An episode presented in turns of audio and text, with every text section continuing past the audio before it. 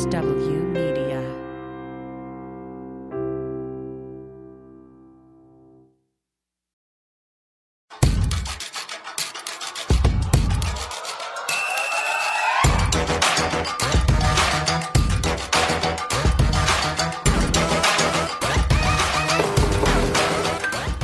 Welcome to Feminist Buzzkills Live, the show that is bummed we lost our bid for the Speaker of the House.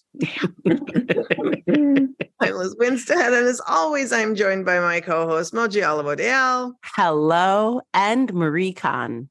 Hello, everyone. Coming up on today's show, turns out when your whole ass state passes a ballot initiative to keep abortion as a right, politicians will still find a way to block you from accessing one. And our guests today are taking on the trash AG of Kentucky, doing just that and suing the state on the grounds that the abortion bans violate their religious freedom. Joining us are plaintiff Lisa Sobel and co counsel Ben Potash to talk about the case. All that and the latest abortion news. But first, whoa, our friends at ProPublica have a scoop for this week. And I cannot believe the media is not all over this story. ProPublica released a tape that they acquired of a conversation between the Susan B. Anthony list, who I will um I'll get into who they are in a hot second. They're a, a anti-abortion lobbying group uh, and anti-abortion politicians in Tennessee about not if, but how and when they should start going after banning birth control and IVF. It is some bullshit. Um, so have a listen. And maybe your caucus gets to a point next year, two years from now, three years from now, where you do want to talk about IVF and how to regulate it in a more ethical way or deal with some of the contraceptive issues. Um, but I don't think that that's the conversation that you need to have now. I would not recommend having it now in the context of your current pro-life law. Wow. So they know it's not within the context of abortion, but they but they see the merit in going after it a couple of years down the line. Just strat, you know, it's kind of like just lay low for a second because people are hot and bothered about this whole stealing their rights thing. So let's wait a minute and then we can really go after it. I mean, it is garbage. And the article, we're going to put the article in our show notes. It is, you have to read this article because as gross as that is, um, if you ever thought they weren't coming after IVF and birth control, um, the article lays out some bullshit. Just so you know, Susan B. Anthony List is a national organization, and maybe a lot of you listening know about Emily's List, which is um, helps get pro-choice candidates elected. Susan B. Anthony List is the opposite of that. They get they work to get anti-abortion candidates elected. And here's what's creepy about them. So that's their political arm. They have a nonprofit arm called the Charlotte Lozier Institute. And the Charlotte Lozier Institute was created by the Susan B. Anthony list to employ quack doctors. And when I say quack doctors, it's like PhDs in shit that ain't doctoring to have non peer reviewed studies that the anti abortion movement uses all the time as facts and evidence. If you've ever heard abortion causes breast cancer, there's abortion regret. They'll gather up 200 people who say they regret their abortion and then write up a paper on fancy letterhead and say that it's research. And so they work in cahoots with each other. And so the Charlotte Lozier Institute and the Susan B. Anthony list were on this call, guiding a whole bunch of bullshit um, around pushing forth legislation and talking to one one politician in Tennessee in particular who's an actual physician. And so, okay, so it's wild as right. So Tennessee politicians signed um, what is the most restrictive anti-abortion law in our in our country. It it it employs this thing called affirmative defense, which essentially says abortion is always illegal in Tennessee, but if a person has an ectopic pregnancy or the life of the pregnant person is in mm-hmm.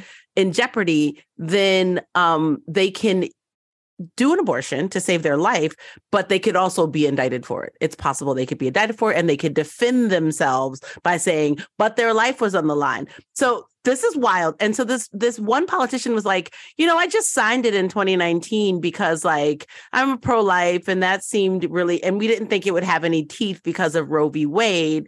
And then of course, you know, the Dobbs decision happens and all of a sudden it becomes law in the land. And he had all- emoji, this one politician is a physician is and he's and he says in the article at some point he's like i think that this information they gave me was from a person who's not a doctor. And he's like i didn't know and i have all kind of regrets but i'm still not in any way interested in doing anything about these regrets. Besides i don't know talk to propublica. He had all these opportunities to say like oh I, I should vote yay on the like maybe we enter some some defenses like uh you know life of the pregnant person rape and incest which again are not even real carve outs, but like, okay, it's something. And he's like, eh. But uh also, the person he was talking to, he said, I don't think that's a real doctor. That was one of these quack researchers Absolutely. from the Charlotte Lozier Institute. Yep. And this is the thing. And the person and the person, you know, was also quoted in the article, this quack doctor being like, Yeah, well, we're not really sure, but like um, and the thing that was upsetting to me in the article is this quack doctor who was giving them talking points on how that they should manipulate around the conversation of, let's say, rape and incest. Mm-hmm. He actually said, put forth people who have had children yeah. because of rape and incest. And he actually said the phrase, and hide behind their skirts. That's literally what he said. So so let them in Rihanna's America. Yeah. So hide behind people who decided to, and I and my friend Maureen um decided to have a child from rape and incest. So so what? So if what? someone wants to do that, that is one thousand percent their right. Yeah, a person should be able to choose to do that if they want to. I am as much for someone doing that as I am for someone deciding not to do that. Right? That is a decision between you, your faith, your God, your morals. You, like it's none of my fucking business. None of my fucking. But what is also wild and a point that really um, that really got up was a burr in my saddle is oh so these antis are just telling politicians what to do. We can't even get biden to answer our calls. You know and yeah. i don't mean us in particular but like you know what i mean? Like pro-abortion people we can't even get them to sit down with people who've had abortions and talk about like how we can support any sort of legislation that would give us the access close to what we had with roe. Yeah. Moji i think that is my biggest thing in all of this is consistently these anti abortion zealots have pushed forth legislation, forced politicians' hand, told them what they want, specifically laid out how they wanted to go down, the steps they want to take. And our side sits there and is like, oh, can you just start a law that like helps us out, like codifies a thing that maybe there's a way that we could possibly have an abortion if you like gave us uphill and hid it in an Easter egg hunt and then threw the Easter egg in the ocean. And then if we found the egg, we could have the abortion. Could you at least give us that much? Like if we don't start demanding how they do, we're going to keep losing. It's so frustrating to hear that call and to read that article and just to hear all the ways they are telling these people what to do like they like like the way they should because we pay them. They work for us. They actually are utilizing these politicians mm-hmm. the way that we should be. Yeah, absolutely. Another part that really like was terrifying is they were like we need to also be tracking doctors who used affirmative defense so that we can investigate if the abortions that they said were life they said life-saving abortions are actually that and we can just be sure it's wild well, and it was the activist saying that the author of this legislation was like, absolutely, we have to do that. And so they are going to figure out a system where they will be tracking these doctors. And what kind of world do we live in? And even and and you know, it was fascinating to listen to this physician who had been quote unquote duped. You're not duped if you didn't read the bill, bitch. You're also not duped if you're still doing it. No, but for him yeah. to say, wait a minute, um, it is not a code of care to have to have a doctor intervene in what they know and then have to prove legally that it was okay. And also, we have to stop with this bullshit of give us a list of what exceptions look like. Yeah. We want a list of what the life of the person is like. What are the instances? Because a list isn't how you do medicine. People train so their instincts as professionals, they can make critical judgments in times that they need. They shouldn't consult a list because there is no binary or finite number of things that are happening at any point that someone needs to intervene. It's maddening. It's terrifying.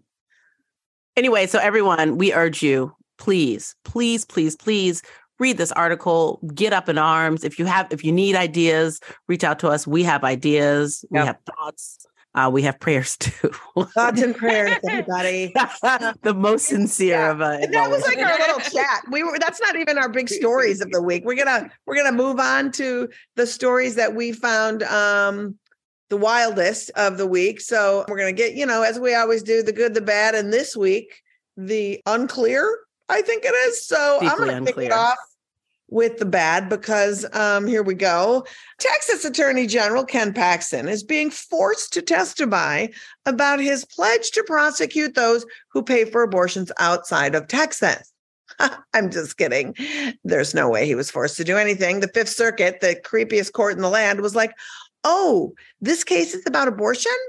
Who's the party that's against it? Because that's who we're going to side with. Ken Paxton claimed literally that he was too high ranking to have to appear in a case where he is squashing people's constitutional rights. And the Fifth Circuit was like, yeah, don't you are just too high ranking to actually have to adhere to the, the rule of law. But I also just want to reiterate too that when Ken Paxton was served his subpoena, he ran like a little bitch away from the process servers and left his wife to have to deal with the mess that he created. So he's garbage, he's weak. He's also passes the buck to his wife. You know, Texas men seem to just allow their wives to just take all the shit. Ted Cruz, all of them, it's terrible. Nope, pretty much. I think that's what they um that's that's why they choose their wives. They're like, Are you willing to take some shit? Uh well then I'd like to propose to you right now. um, so in North Carolina and Ohio, anti-choice Supreme Court judges had a good night. And this is um really, really impactful because as we're seeing access to abortion is playing out in the courts, having judges that are committed to anti choice policies, it means that they have the power to enforce terrible, terrible laws as they come down from the legislatures and not stop there. So this is not good. And we're going to see it play out and talk about it as these terrible rulings come in. Well, I will show you something that is not good for Catholics, but I just find funny. The uh, U.S. Conference of Catholic Bishops, they are testy. Their balls are in a tizzle about both abortion and gay marriage. But just abortion right now is what we're focusing on. And it's not for the reasons you think. So they're concerned more that the cognitive members of their flock, their asses, as Liz meant, said so eloquently earlier, are no longer in the pews. Because hey, why is it fun to go to go to mass on a Friday, on a Saturday, on a Sunday, whatever day you're going to go, Sunday being the most common, and get that preached at you? And the Catholic bishops are seeing their their memberships decrease because of those perspectives. Oh, people don't want to sit around and get hated at? Yeah, and then not contribute, not send their funds in. And we all know that, you know, churches are nothing if not banks and very, very historical buildings. I love this article because, you know, people are in the pews because people don't want to hear their abortion bullshit. And especially they don't want to hear abortion bullshit from people who have um, basically turned all the blind eyes to all the pedophilia. So, you know what, Yep. Catholic Church, that is maybe one of the biggest unforced errors in the history of humanity. You're garbage. Too bad. But there's good news. There's Yeah, yeah. good news this week. Yes. Yeah, yeah. I'm gonna lead with the good news. There was some good news. So um uh, you know, unfortunately, Georgia did not deliver us Governor Stacey Abrams, um, but we did get a, a a real win in the state in the last few days. A judge ruled that the fetal cardiac activity ban on abortion, which essentially meant if a person could detect fetal cardiac activity, usually around six weeks, they could not perform an abortion. And generally, that's before people know they're pregnant. Well, the judge said it's unconstitutional because it was unconstitutional when it was passed in 2019. Hmm. Which why didn't we say that in 2019? Why didn't someone just stop the law then? I don't know. I have Mm. thoughts.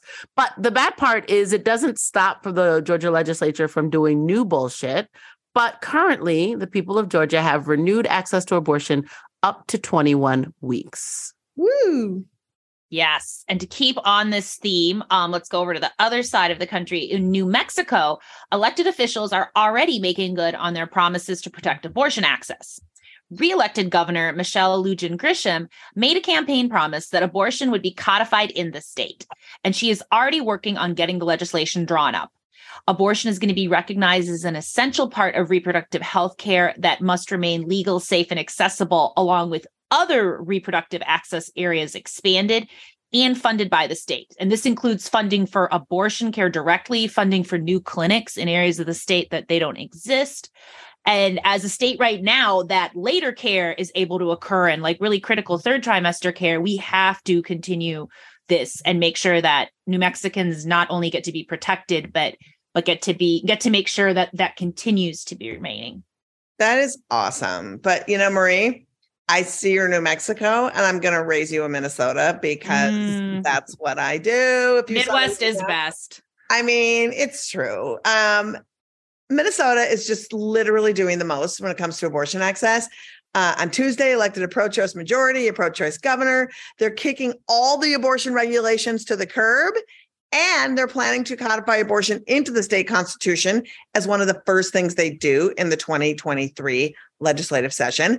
They are declaring fake clinics a public health crisis. And now the Minneapolis City Council is considering an ordinance to, it's sort of like a miniature version of the federal FACE Act, which is the Freedom to Access Clinic Entrances. They want to do their state version of it that says, look, bullies, you cannot block clinics. We're going to create a buffer zone so patients can walk safely into their clinics with no waiting period, with no restrictions. They'll be get they'll be able to get their abortions funded. So rah rah rah for Ski-U-Mah, indeed. Go I'm sorry, rah rah rah for what? Uh huh. What? Ski-U-Mah. Thank you very much. The blue skies. Blue skies. Sky. so there you go. I'm very excited. Nice. I know. Marie, you're going to close it out with something we're not quite sure how we feel about. Yes. I mean, overall, I suppose it's a win, but still, what does it do? You've you've heard us report on sanctuary cities, which is the trend that of forced birthers to co-opt a term and then galvanize populations in these small cities to pass abortion bans. Well, this week we had a fresh turn of events when the Nebraska town of Curtis, which is in a really deeply red area, was asked to vote on becoming a sanctuary city. They actually ended up saying no in a city that overwhelmingly voted for Trump in 2020, the right to abortion was upheld by over a 40 point margin. Now, five other Nebraska cities had sanctuary city bans on their ballot as well, and those bans all passed. Thankfully, none of them are near the few clinics that are left in this state. And we've long argued, you know, how can how can like a rogue student council just uh student council how can a rogue same, city same. council just determine healthcare. But I just yeah, so this is this is an unclear situation where the people of Curtis are saying, "Hey, we support abortion even if we don't have a clinic." Also, I, I just want to point out um, the other other Nebraska cities that did sort of let the the bans pass. Some of them passed with like eight people, right? Yes. Like a hundred yep. people. Like they just passed in incredibly razor thin margins, which still doesn't sort of say that like most people believe that people should have the right to say right. what they want to do with their bodies.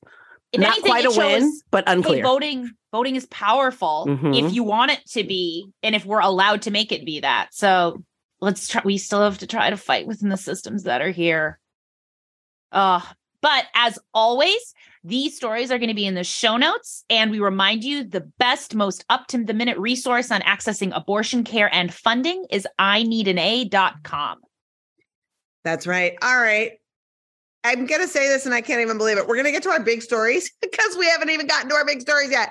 Maybe it's just the stories that are big to us. But uh, this story that I'm going to kick off with is a new twist on abortion doctors feeling harm. But this is really anti abortion doctors claiming harm in the most bizarre way. So, Mississippi anti abortion doctors are suing the state because they claim they'll be forced to do no harm because the total abortion ban in Mississippi violates the Mississippi state constitution.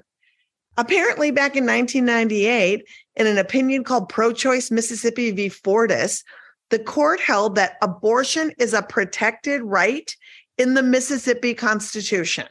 So they want the courts to overrule the constitutional right so they can continue harming patients without the threat of lawsuits. This story is got so much to unpack that I don't even know what to say. How, how, how do we have Dobbs if Mississippi has the right to abortion? I don't. How, Well, that how do we? How do we make it to the? I don't. you said that earlier. You said, how can something be deemed not valid anymore? And then we continue. But Dobbs came out of Mississippi, and so why did it even make it out of Mississippi if Mississippi's constitution has a constitutional right of, to abortion? I just don't understand. It, it feels so confusing to me. Well, first of all, I just want to, for the record, say what kind of fucked up doctor are you that you're saying, hey, Supreme Court, will you make sure you wipe a law off the book so that we can continue to actually not give care and let people die? Because our moral fiber as physicians allows us to be able to let people die, first of all. But second of Oh, all, because you're a doctor who likes watching people in sepsis. Obviously, Liz, you couldn't get that. Abby. that. Bobby, your your ectopic pregnancy that's going to latch onto your C-section scar and Yeah. or whatever fucking bullshit somebody says. But um, but this is like we, I literally do not understand because we're we're people who have followed Mississippi for a long time. I've been to Mississippi five times. I've been to the clinic. We on this podcast have interviewed both attorneys who argued Dobbs and planned the Dobbs case on this podcast. And never once that I can recall, and you guys correct me if I'm wrong, have I heard them or anyone else ever say, well, Mississippi in 1998, their state Supreme Court said that they have a constitutional right to abortion. So we're going to argue on that grounds. So I heard after Dobbs, one of the attorneys for the clinic said, we used that 1998 Supreme Court case to try to keep the clinic open. But I'm like, I, I don't even know what to say. I don't even know what to say. I'm literally flabbergasted, Liz. I am confounded, flabbergasted. I feel like I feel like if we just had a little more time, or like, you know, if Mississippi had an actual abortion clinic, I would want to talk to a lawyer about this. Like, what happened? Yeah, I don't know. It seems so bizarre. And also, just like that's weird. And just also, these doctors are really trash. You know, for them to say, get rid of it because now that Roe is gone, get rid of it because we just want, we're being harmed thinking that we may have to provide life saving care and that we may get in trouble if we don't is some whack ass, backward, cruel bullshit that is a mess. And it's wild that they do this in the context of Yeah. their faith. Like that is not, Yeah. I don't know. As a person without faith, I can't. But Yeah. I just like it just seems wild that that works in that context because it just seems like you're doing it wrong. I know, I know. Mhm. Uh, but let's move on to our last story that oh, That's me. That's me. I got it. All right. We promised you an update on where we landed with ballot initiatives. And here we are.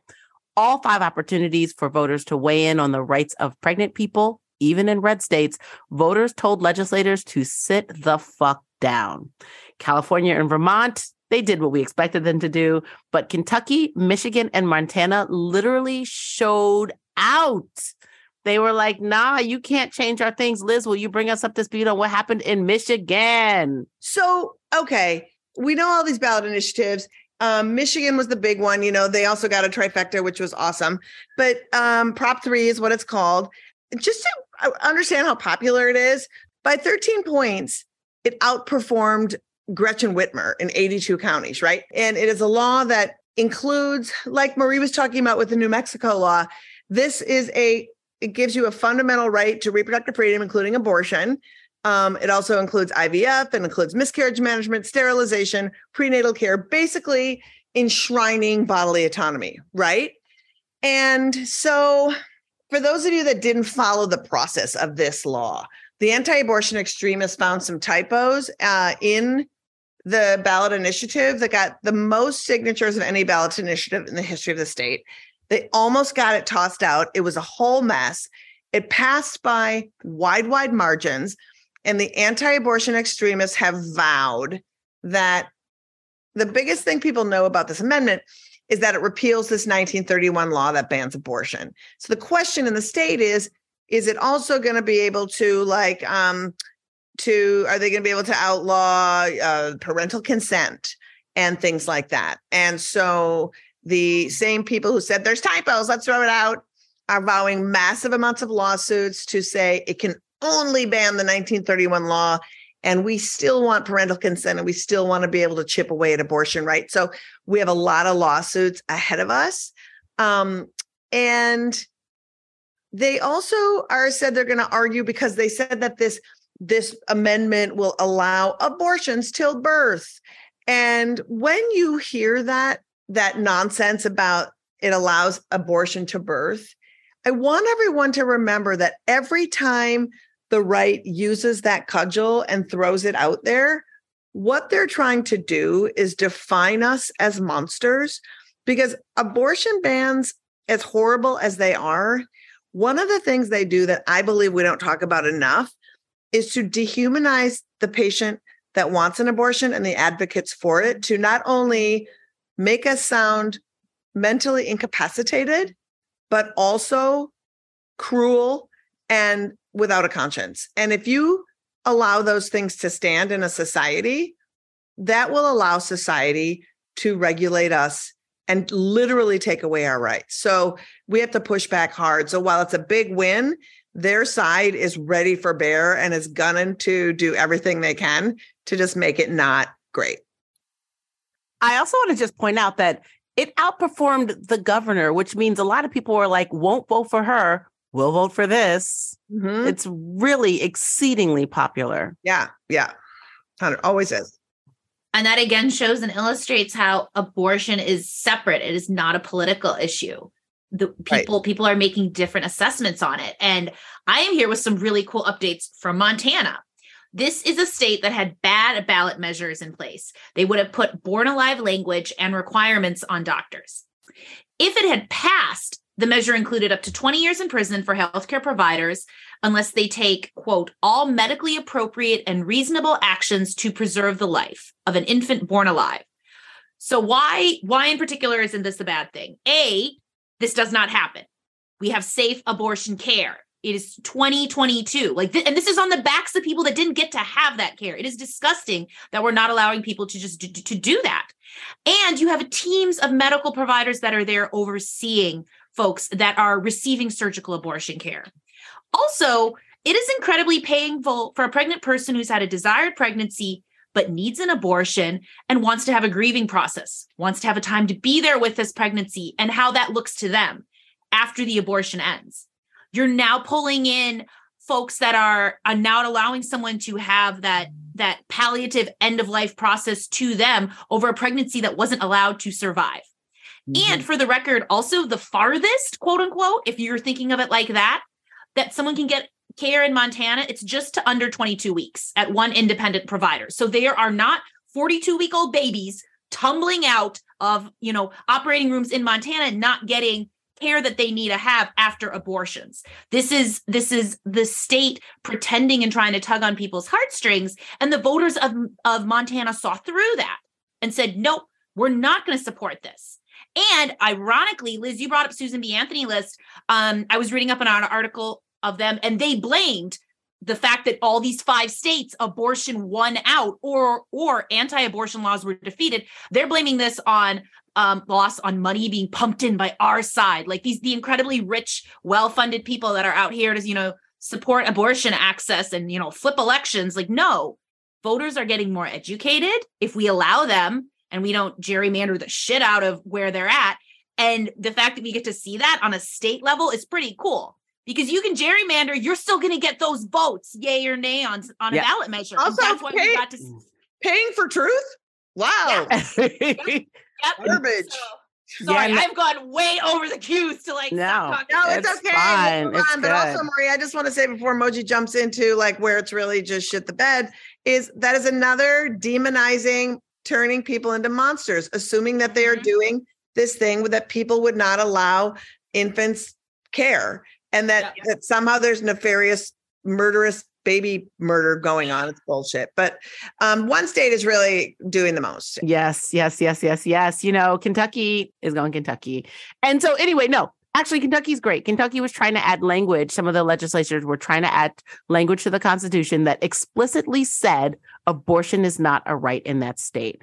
And voters essentially said, please don't change our constitution. We like it just as it is. So abortion is still banned in the state, but defeating Amendment 2, that's what the ballot initiative was called, it gives a path to reinstate the right to abortion. And the two remaining providers in Kentucky are currently fighting for that right in the state Supreme Court. Had this amendment passed, their fight would have been dead in the water.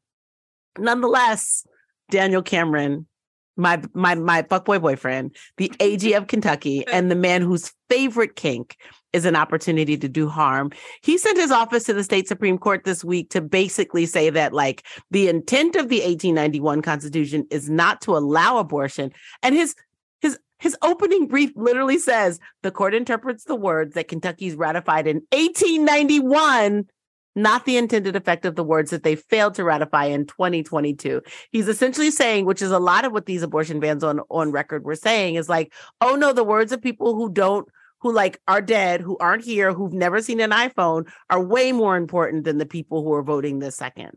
Also, women weren't in the Constitution. And one of the state badass Supreme Court judges said exactly that. She was like, Oh, you mean this document that was written not only with women, the Constitution doesn't even say the word women or women in it at all.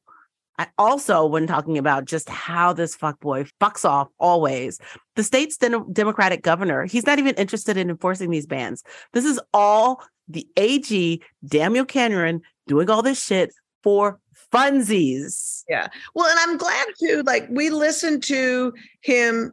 His it wasn't him. It was his office presenting the case before the state supreme court on on why why they should not uphold this law. And the first thing that one of the judges said was, "Are you coming here today to say that the will of the people should be ignored. And if you are, why are we spending thousands and thousands of dollars on ballot measures to find out what the people want, just so you can waltz in here with your fuckery and say, oh, I know people overwhelmingly voted for this, but I'm in charge and I don't care what they think because I just want to do what I think because I'm Mitch McConnell's lotion boy and I just want to like, find my way up the ladder.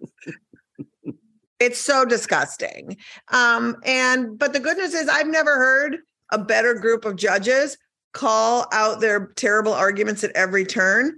And it was really encouraging. And I think that they're gonna say, dying fire, buddy, isn't real. And I think this might be a really good time to turn to our guests who are taking on shitbag Daniel Cameron in a lawsuit. Yes, three Jewish women are suing Kentucky's attorney general to strike down the Commonwealth's abortion ban and fetal personhood law. Joining us today is lead plaintiff Lisa Sobel and co counsel Ben Potash. Ben, Lisa, it is so great for you to join us. Thank you for being here today. Thanks Thank for you. having us on. Hi. Well, to get started, uh, we were hoping that you can you can tell us about this case. You can lay out what's what's going on for our listeners. Ben, do you want to start? Oh, you start. Okay. Well, there are three of us here in Kentucky, three Jewish women who have banded together as plaintiffs.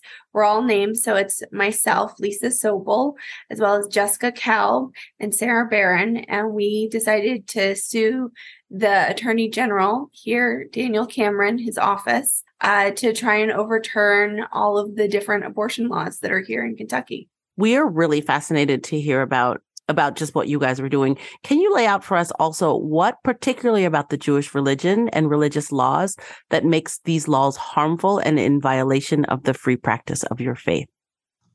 Certainly. So I want to start with the fact that we're coming at this from two different areas.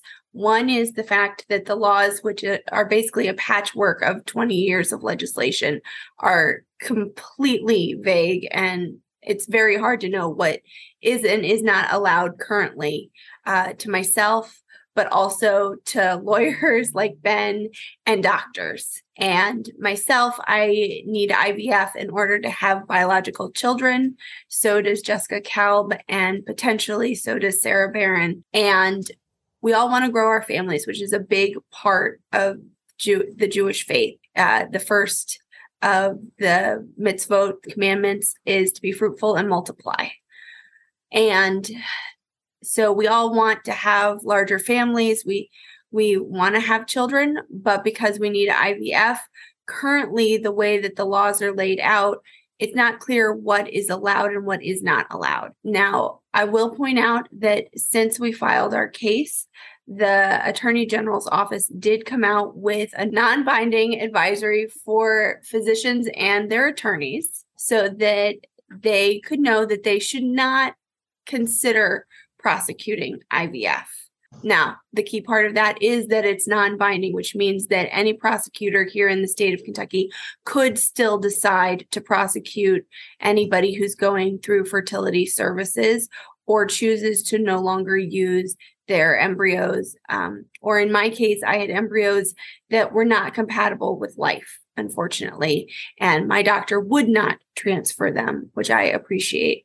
Um, and so we're going from that aspect, but also in Jewish tradition, uh, we understand that life comes before everything else. That it you're allowed to break any other um, rule if you're saving a life, which is key here because for the rabbis to understand that life is important, they say that the life of the mother comes before that of her unborn child. And so we've had that understanding in Jewish tradition for several centuries. It's something that all of us across the Jewish spectrum appreciate and understand. And so for us, that's critical because we don't believe that life begins at conception. We believe that it begins at the first independent breath. And so for the legislature and Daniel Cameron to decide that that is not the case is a real problem for us because it goes directly against our understanding of when life begins. Basically, comes down to life beginning at conception, which is coded into Kentucky law. Yep. Kentucky law says a human being is starts when a sperm meets an egg. And another statute says killing a human being is a capital offense, including fetal homicide. So, what that means is if Lisa disposes of her non-viable fertilized eggs, she's potentially looking at a death sentence, which is insane. which is so insane. And, and of course, here comes Daniel Cameron with a non-binding advisory saying, "No, we didn't mean any of that." Classic Daniel. Yeah, Danny. he's pulled so many shenanigans in this case. So many shenanigans. We have been following Daniel Cameron since he started holding office, and it feels like his MO is simply to do harm. It's Yes. sort of like that is his thirst, right? And we were also talking earlier in the show. Uh, ProPublica has just come forward with this. They released a tape um, out of Tennessee, this uh, where they're talking to the Susan B. Anthony list and the Tennessee Right to Life, and how that they're and how they're strategizing and planning to have IVF and birth control be. So all the things that we're saying, gee, I wonder if they're gonna, you know, the strategy meeting was just released, and it's so horrifying to hear that. And as you say, um, you know, that that Kentucky law says life begins when a fertilized egg and sperm connect. That might be true, but that's not when pregnancy starts, right? Right. And so, you know, that's the whole point. It, are, what are we exactly legislating here? Sperm and egg, their existence, like they're also alive separately. So is that a thing? You know, like how far does this go? And at what point did you say enough is enough? It's hard enough to have to try to get pregnant um, through IVF, you know, the struggles, the finances, all of it. And then to have the state intervene in your life. At what point, Lisa, did you say, I simply will not sit back and I'm going to prioritize this so that I can have my family? And how did you find Ben to help you through this? Well, Ben is half of the dynamic duo that is our legal team. We also have Aaron Kemper. And what's interesting is that uh, myself and Ben and Aaron and Jessica are all Kentucky natives and grew up here. And so I actually went to religious school with Aaron and went through high school with him. Jessica and I are former colleagues at um, positions that we no longer hold uh, Sarah and I helped plan a whole bunch of young adult events and young family events for the community. So we're all sort of intertwined. And when the Dobbs decision was released, uh, I was headed out of town for a lovely beach vacation that was oh so restful and the whole way down and the whole way back, I'm sitting here talking to my husband, going, I just don't know what to do. I mean, we had taken our daughter, like we picked her up early from preschool and took her down to the rally that was at the courthouse here in Louisville that day. And it was great to see that huge amount of community gathering. But I was like, well, okay, so I vote in every election because that's what I'm told is important to do. And I do my research on these elected officials, but that doesn't seem to be enough. When is it going to be enough? And so on my drive back, I got an email from Aaron going, Hey, you're really into the Jewish community here. We are interested in like talking with other people who might be interested in filing a case similar to the one in Florida. And so I said, okay, well, let me think about my Rolodex of people, which is very long. Then sitting down with Ben and Aaron and talking, it was like, holy crap, the person who has to do this is me. I can't sit here, read all these books about Shiros to my daughter, tell her about our sages, Hillel, who says, if I'm not for myself, who will be for me? If not now, when? I can't say that to her and then pass up this opportunity. And so it was from that point going forward, shortly after the Florida case was filed, that we're like, nope, we're doing this. We're standing up and we're taking the risk because somebody needs to do it and that somebody needs to be me. I'm really glad you brought up the Florida case. Can you tell us what makes your case different from the Florida case? Um, I feel like there are similar cases being brought by people um, in the Jewish faith in Indiana and also Ohio. And the ones that you're aware of, can you speak to the differences in um, how you're you're sort of going about challenging these laws? I'm going to let Ben take that one because awesome. I do not have a legal degree and he does.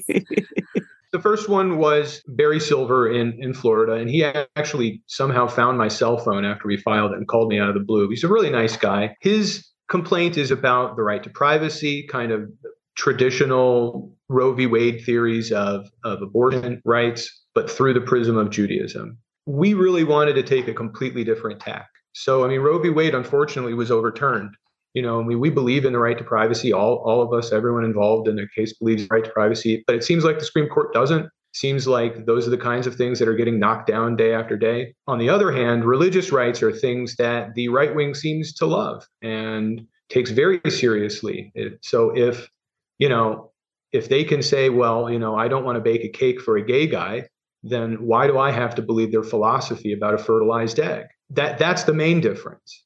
So we're using some of their legal theories because those are the legal theories that seem to be working for better or for worse. You know, it's a brave new world we live in. So we're taking that direction. Uh, I'm happy to say that uh, as we were planning our lawsuit, the ACLU of Indiana pursued a pretty similar lawsuit using um, the religious liberty angle theory They've limited it to RFRA, RFRA, the Religious Freedom Restoration Act, which is something that's designed to create carve outs for religious exceptions.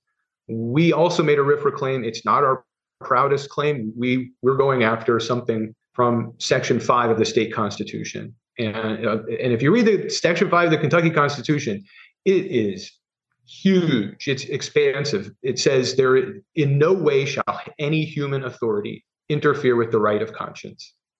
Oh, wow. Much, much stronger than the First Amendment, in my opinion. Yeah. We made two different claims under Section 5 of the state constitution because, again, the Dobbs decision says this is something that the states need to decide on their own. So we're suing state officials under state law. Didn't stop Daniel Cameron from trying to move our case into federal court wrongly, but we're trying to stay in state court and because we made these state claims. Will you talk a little bit about Daniel Cameron trying to take it to federal court? Because um, it, it, if you're not get if your state's saying it's trash, it always seems like a really good idea to go higher. So okay, so after Dobbs came out, Daniel Cameron issued a public statement, as he's wont to do. And his public statement said, No longer will abortion law be handled by unelected judges in the federal judiciary. He big public pronouncement. And so when we filed our suit, state claims, state law. His office waited until the last day to respond. Last hour. And, yeah, pretty close to the last hour to respond. Classic Daniel. And instead of giving us a response in legal terms, an answer, his office filed, oh, I don't know, maybe a five line notice of removal to federal court based on one sentence of one paragraph of one count of our five count 101 paragraph complaint. There was one paragraph where we said these claims violate, you know, the, the things that the, the state government is doing violate due process and the First Amendment, which is part of state law. If you get into nitty gritty, which I won't bore you with, it's actually a, a claim under state law. Um, they used a very bad argument. And in our opinion, it was just to waste maybe three months, just kill time for three months and, and hope that they can do anything other than attack our claim on the merits because our merits are very strong our clients are great our claims are great. We're making state claims that you know daniel cameron on the day that we filed made another public pronouncement that he's in charge of protecting religious liberties for the state. And we said here you go. Here's some religious liberties. He's like not quite this religion. Didn't sorry. the- yeah, we didn't mean this. Oh. Wait a oh. minute. Wait a minute. Wrong religion. Try another Yeah. one please. Thank you Pretty much. Yeah. they like using the phrase judeo-christian right judeo-christian this judeo-christian that no Mhm. that judeo is in big parentheses yeah huge parentheses Yeah, they really hate. They they're like it's like Judeo, like Judeo Christian. You know, they're always like whispering the Judeo part or choking on it. Yeah, it's a or they actually just don't know what it means and they're like it's all one word and it's like also that's fair. Not It's a term that just needs to be removed because on so many levels we have so many differing opinions of everything that it's just remove it. Like just be frank and honest. You're talking about a very specific Christian viewpoint that not all Christians hold and say that. Say that this is my personal private belief and I'm imposing it upon the entire state of Kentucky because I feel I have the right to do that.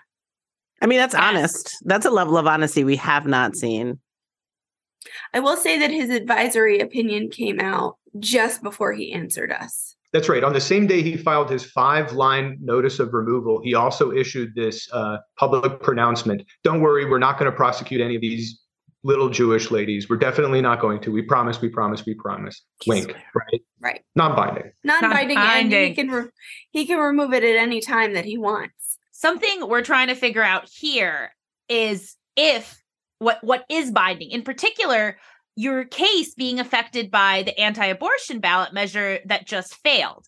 Does that measure mean anything?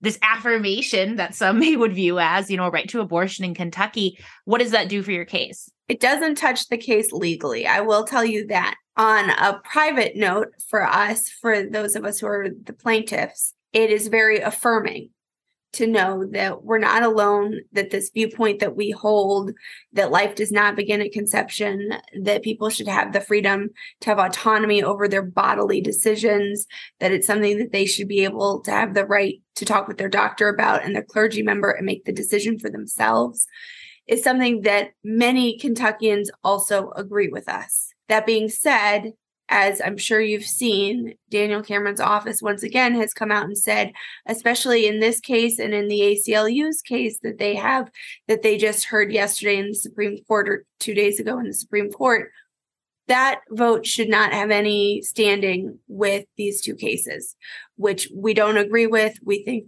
that the people have spoken. The most purest form of democracy is the vote. It's why it's so important. And Kentucky came out in droves and said, not today, not ever. We don't agree with this. Yeah, we watched um we watched those hearings and you know, it was it was really fun to watch some of those judges be like, "Oh, you mean 1831 back when women weren't even mentioned in the constitution that time?" Sir, Yeah. is that what you're Yeah. referring to? Like mm-hmm. the, there was like there was I just love when judges can have this level of snark that you don't even see the snark. It's just like all of a sudden shit just came at you and it's like why should we are you coming here today to tell us that the will of the people should be overridden? Is that is that what you're saying? Like it was great. I really felt did you guys feel like we felt like go Kentucky? We felt like that couldn't have gone any better. How did you guys feel when about the hearing? Uh, amazing. And let me let me tell you something very quickly about that. You're talking about Justice Keller, who is a hero. Uh, she just was facing an election against um, in, in, a, a just out of I don't know a bonkers right winger who uh, was funded by some zillionaires with dark money from out of state. They were trying to pack the courts with fascists who would roll the clock back, not even to the 1700s, but maybe the 1200s. Before there And were clocks. everyone- sundial. Sundial. Roll the clock back to sundials. right move that planet backward and everyone thought she was going to lose and she won and she's got a mandate from her people the people uh, these are the people that live uh, south of cincinnati northern kentucky and they're not known as super liberal out there we live in kentucky. Half of the state is evangelical. 60% vote for trump. They returned justice keller to the bench and she's a hero. She's got a mandate. She sat there and took that bullshit apart piece by piece. She deserves a medal. I Yeah. thought it was better than watching Judge Judy. I mean, it was great. and it was something that I feel like most of Kentuckians can watch and understand what's being said. There wasn't a ton of legal language being thrown around, which I think makes these cases sort of the easiest cases for the public to understand is that we all understand, well, for the most part, we all understand biology. And for the most part, we understand anatomy, except for maybe the Kentucky legislature. and Daniel But- Cameron. and Yes. Daniel Cameron and most and most men who are in office.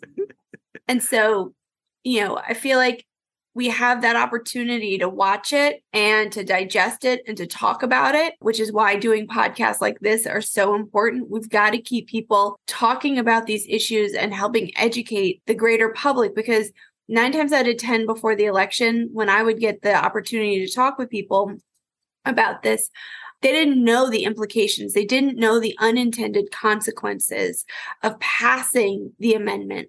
And for us, we already don't have a great healthcare system here in Kentucky. It's very limited. The rural areas that need it most don't have it, they don't have the funding for it.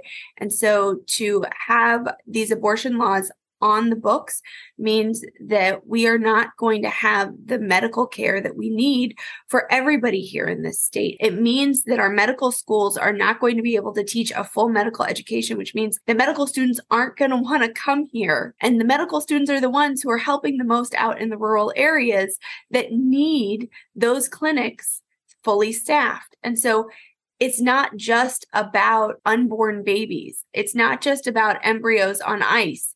It is about the full healthcare system. And to be honest, if half these guys had a uterus, they would want medical staff to be able to handle that organ because it is very finicky. It's such a finicky. They always want organ. someone to handle their organ. Yeah. They always Um, want someone to handle their organ.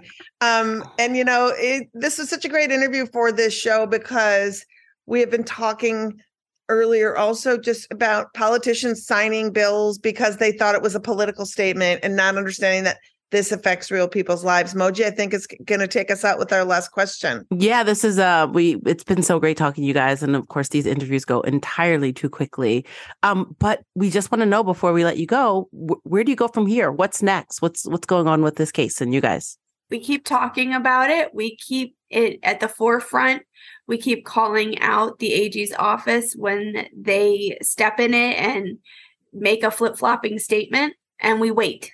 We wait for a federal judge to decide what to do with our case, whether they're going to hear it or whether they're going to send it back to state court, uh, which is what we think that it should be. It's what Dobbs said it was these issues being covered by state courts.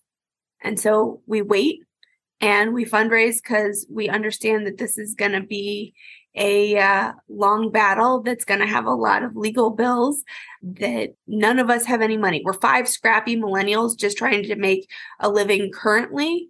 And so nobody has the funding to just be like, oh, yeah, $10,000 to make photocopies. Sure, I've got that. No, we don't have any of that kind of money. Well, we're going to put all those GoFundMe's and all those links in our show notes, and we're going to encourage people to donate because if you're looking for something to do and you feel helpless, the best one of the best things you can do is find people who are fighting the fight for you through themselves and helping fund that. So that's awesome. I'd just like to close us out by saying fuck Daniel Cameron. And uh, thank Fuck you so Daniel much, Lisa and Fuck Ben, for joining Daniel. us. and just a reminder you can donate to the plaintiff's GoFundMe at the link in our show notes. And to stay up to date on the lawsuit and also the ones happening in Florida, Indiana, and Ohio, follow the National Council for Jewish Women on social media. NCJW on Twitter and at NCJWINC on Facebook and Instagram. Again, thank you so much for joining us. Liz, before we close out, I'm going to toss it to her with a word from our favorite fake sponsor. What do cell phone companies and single women have in common? They each have too much power over you. You're just a single white dude trying your best with what you got, but these companies and these unmarried women are controlling everything, especially when and if you get laid. Because remember, guys, the reason you're alone and a virgin is not because of toxic feminism, it's also because toxic feminism is clogging cell phone towers, preventing you from making the connections you deserve. Introducing Incellular Wireless, a new kind of telecommunications company that understands this and has the ability to unclog this series of feminist tubes so you can pursue any woman you want the way you want. Use the promo code Elon is my hero to unlock a 20% discount on one of the Incellular Wireless's many plans. There's the basic Persistem, which disables her blocking and silence features so you can call and text her over and over until she has to answer or get fired from her job. Or if you prefer the more deluxe package, sign up for the Infinite Pest. With this package, you get all the features of the Persistem. Plus, the second the woman turns you down, your unlimited minutes kick in, allowing you to rant on her voicemail as long as you need about how much you never wanted her skanky face near your pole anyway. So switch to Incellular Wireless today because it's never you, it's always the feminists and Verizon. oh, so this is just Twitter, but like directly to her phone. I love this. I, I feel like it's just Yeah. basically Twitter, open Twitter DMs. yeah, yeah, yeah. um, You know, for the incels. So um, again, our sponsors are doing the most. They're The doing the best. best. That's our show.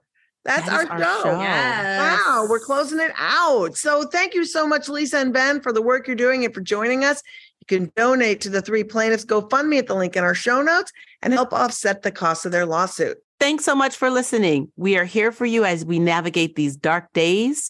We want to be a, a reliable info hub and a source of humor as we face some really hard times ahead. We are in this together. We got you. Subscribe, write a review, give us five stars, please. It's the best way for our podcast to reach more people. And by doing so, you're helping more people learn about this assault on abortion access. To keep up on all the latest repro news, follow us on social at Abortion Front on Twitter, Instagram, Facebook, TikTok, and YouTube. FBK Live is edited by Remy de Tournay and is produced by Abortion Access Front. Wondering where you might fit in some abortion activism? Look no further than our five part training series, Operation Save Abortion, available in video and podcast form. Gather friends, watch or listen together, and follow the activity guide for a full experience. Details on the series are at operationsaveabortion.com.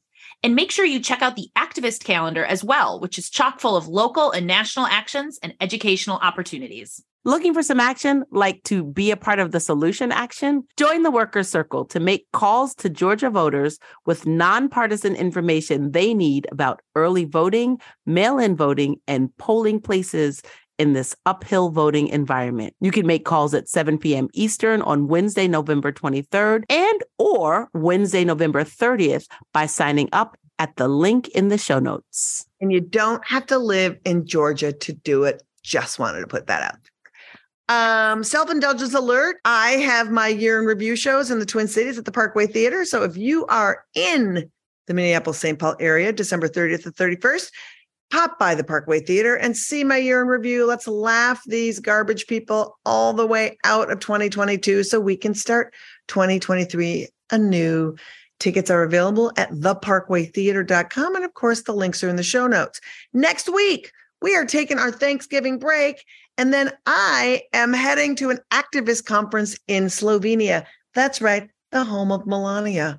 But Moji and Marie are going to be back here holding it down with guest host Renee Bracey Sherman and the Puerto Rico based abortion doula group, Las Mingas, plus Radical Baker, Becca Rea-Tucker, AKA the Sweet Feminist, joins. And lastly, join our Patreon. You'll support great content, and it is the only way you can get yourself a dope feminist Buzzkills t shirt or hoodie. All pledges support this pod and all our activism at Abortion Access Front. Pledge at patreon.com slash feminist buzzkills. And closing this week's show, Christian hate preacher Jason Graber from Sure Foundation Baptist Church in Spokane, Washington, shows his whole ass with one cheek being violent and one cheek being misogyny. Enjoy your time off. Remember, you can enjoy turkey and not celebrate colonizers. But here's the thing: if we if we have this red wave, are they going to do anything? No. Are they going to pass, you know, the abortion ban nationwide and have all abortion doctors retroactively put to death? Are they going to do that? No. Why? Because they're cowards. But but but today we have Marjorie Taylor Greene.